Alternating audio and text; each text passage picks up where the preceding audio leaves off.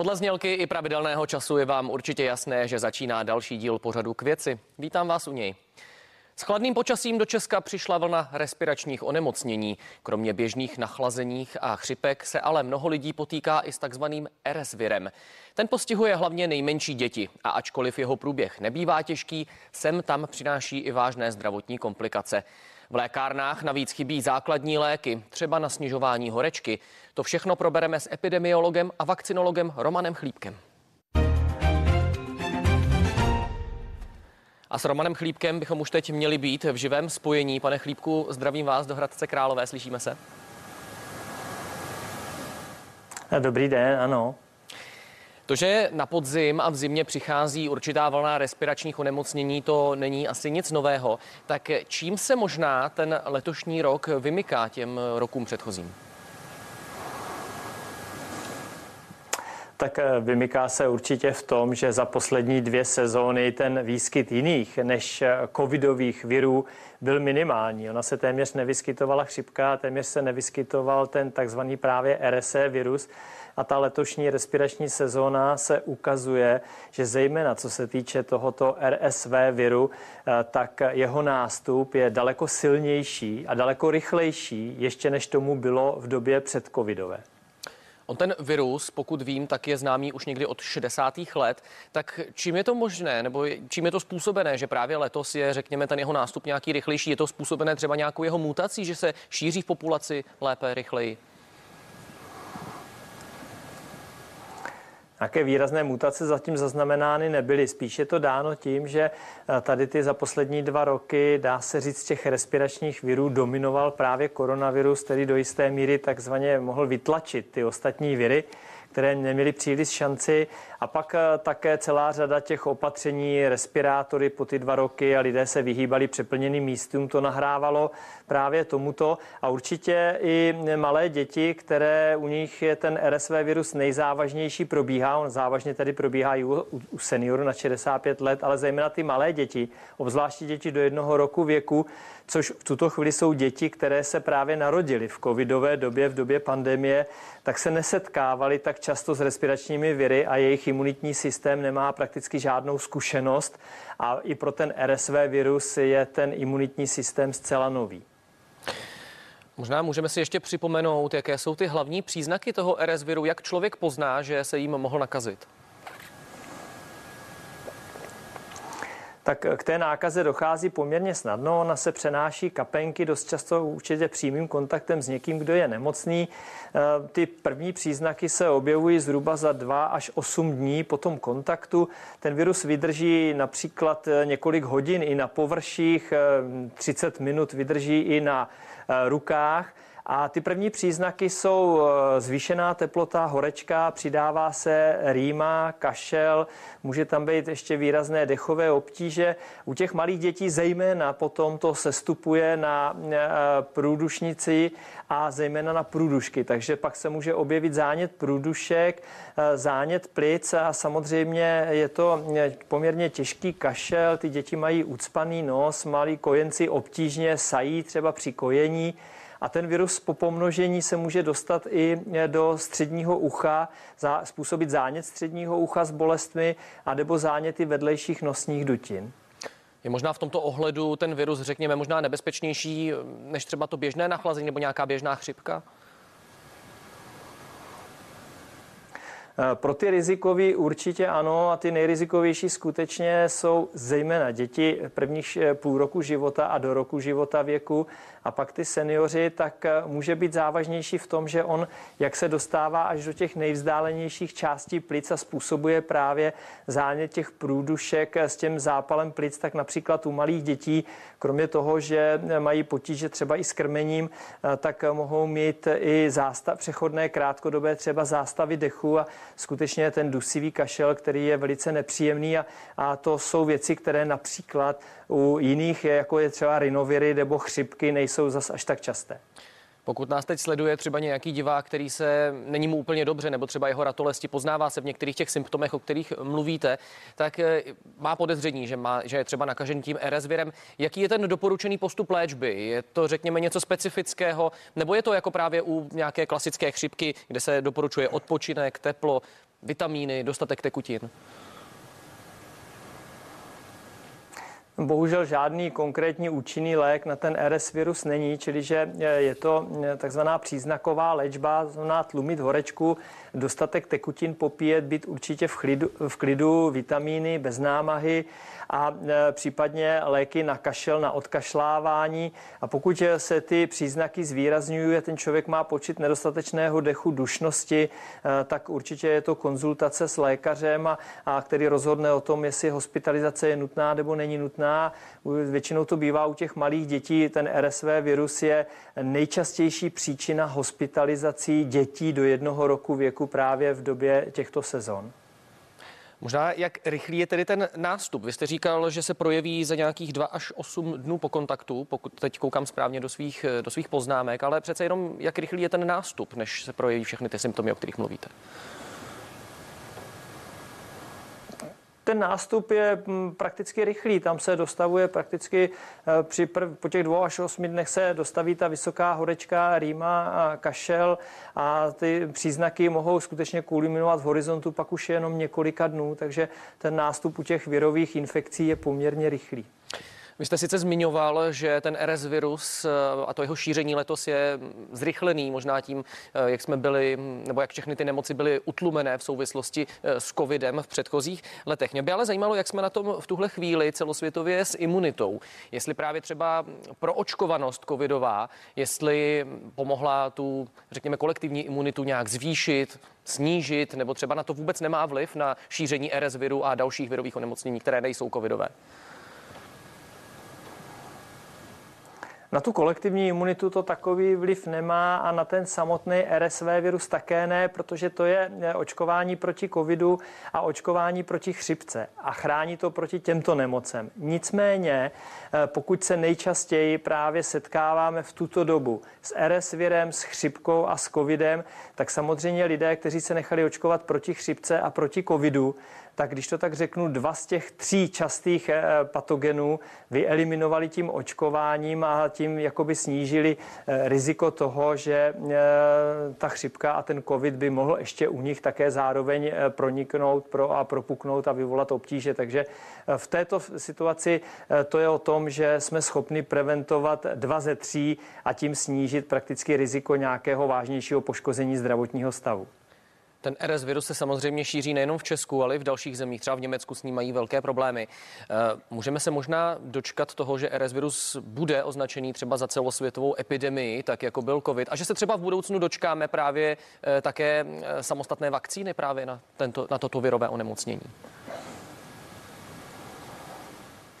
Zatím si nemyslím, že by RSV virus měl takto významný pandemický potenciál, to znamená asi určitě ne.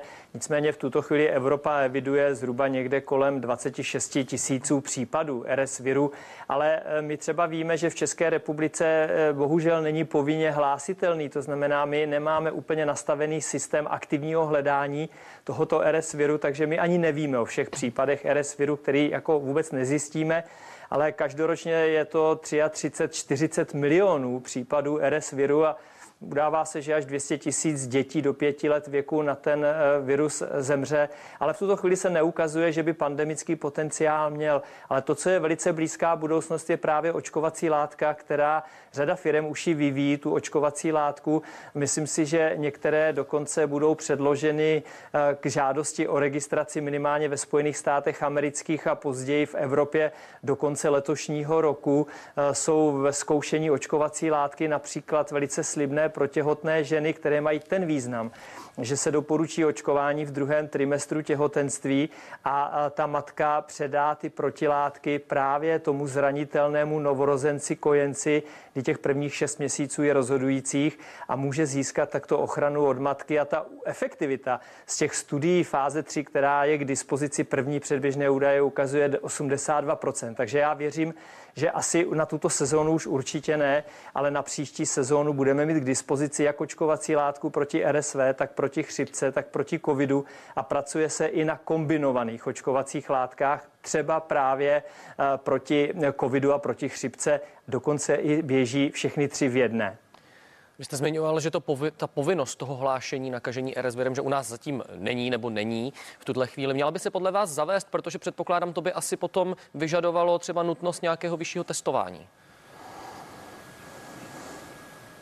Já myslím, že zavést by se rozhodně měla, protože v tuto chvíli přibližně asi kolem 12 evropských států má povinné hlášení těchto RSV infekcí a my vidíme, že to není úplně zanedbatelný problém a nemáme přesná data, nevíme, jaká je situace v České republice a určitě bylo žádoucí, tak jako intenzivně sledujeme COVID, jako sledujeme chřipku, tak tím třetím patogénem, kterému bychom se měli stejně významně sled, věnovat, je právě RSV.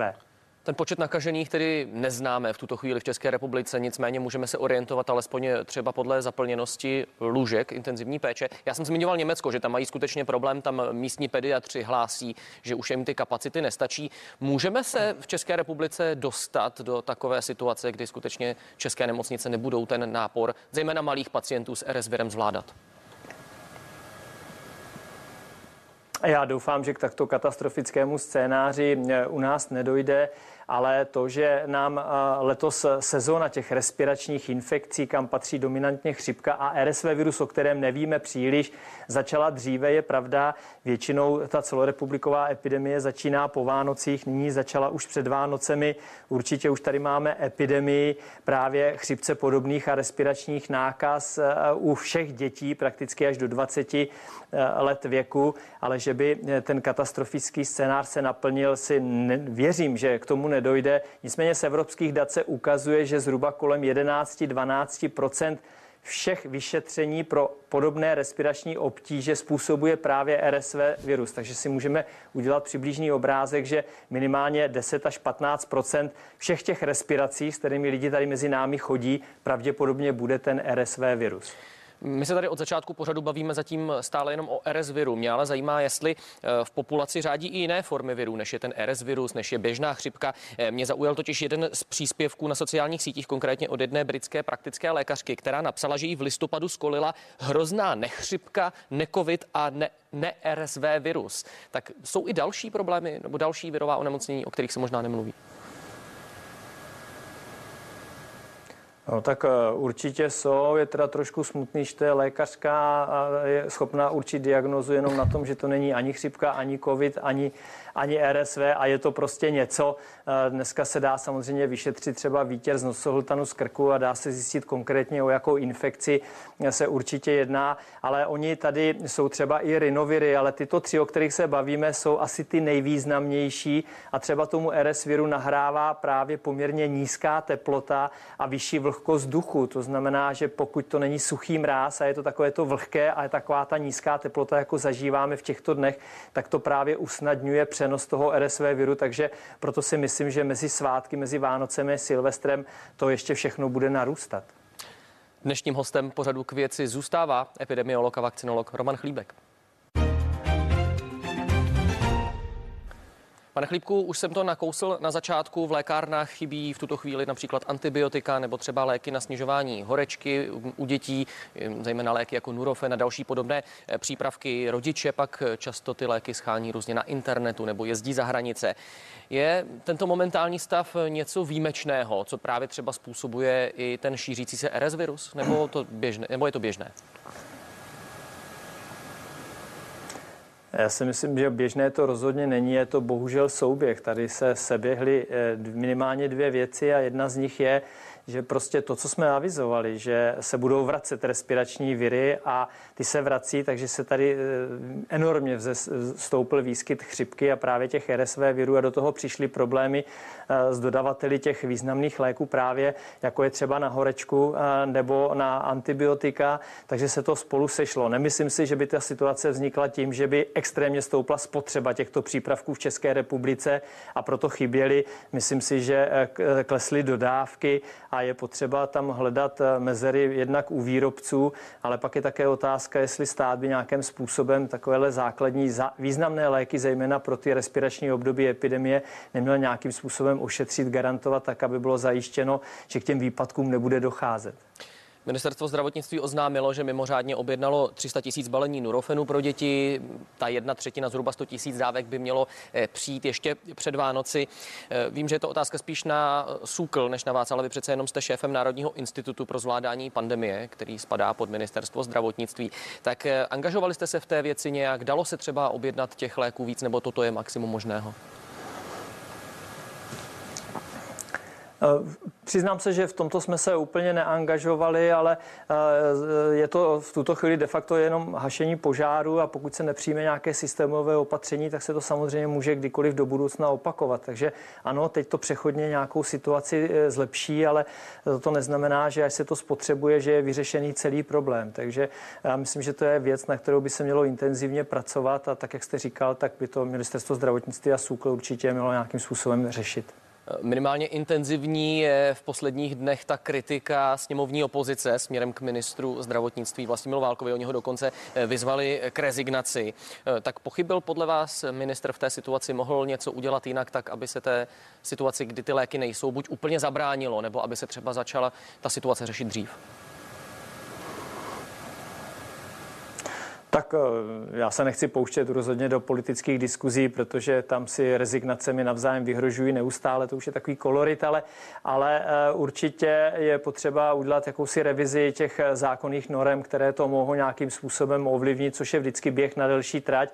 A ukázalo se, že se to podcenit nedá, takže se musí v tuto chvíli nad tím začít intenzivně pracovat, aby se do budoucna tomu předešlo, protože se tady může objevit jiný problém, než je COVID. A, a v COVID jsme jeli v mimořádných opatřeních a v mimořádných přístupech a měli bychom mít naučený určitý algoritmus, aby jsme na to byli do budoucna lépe připraveni a když něco takového nastane, aby jsme podle nějakých standardních postupů postupovali.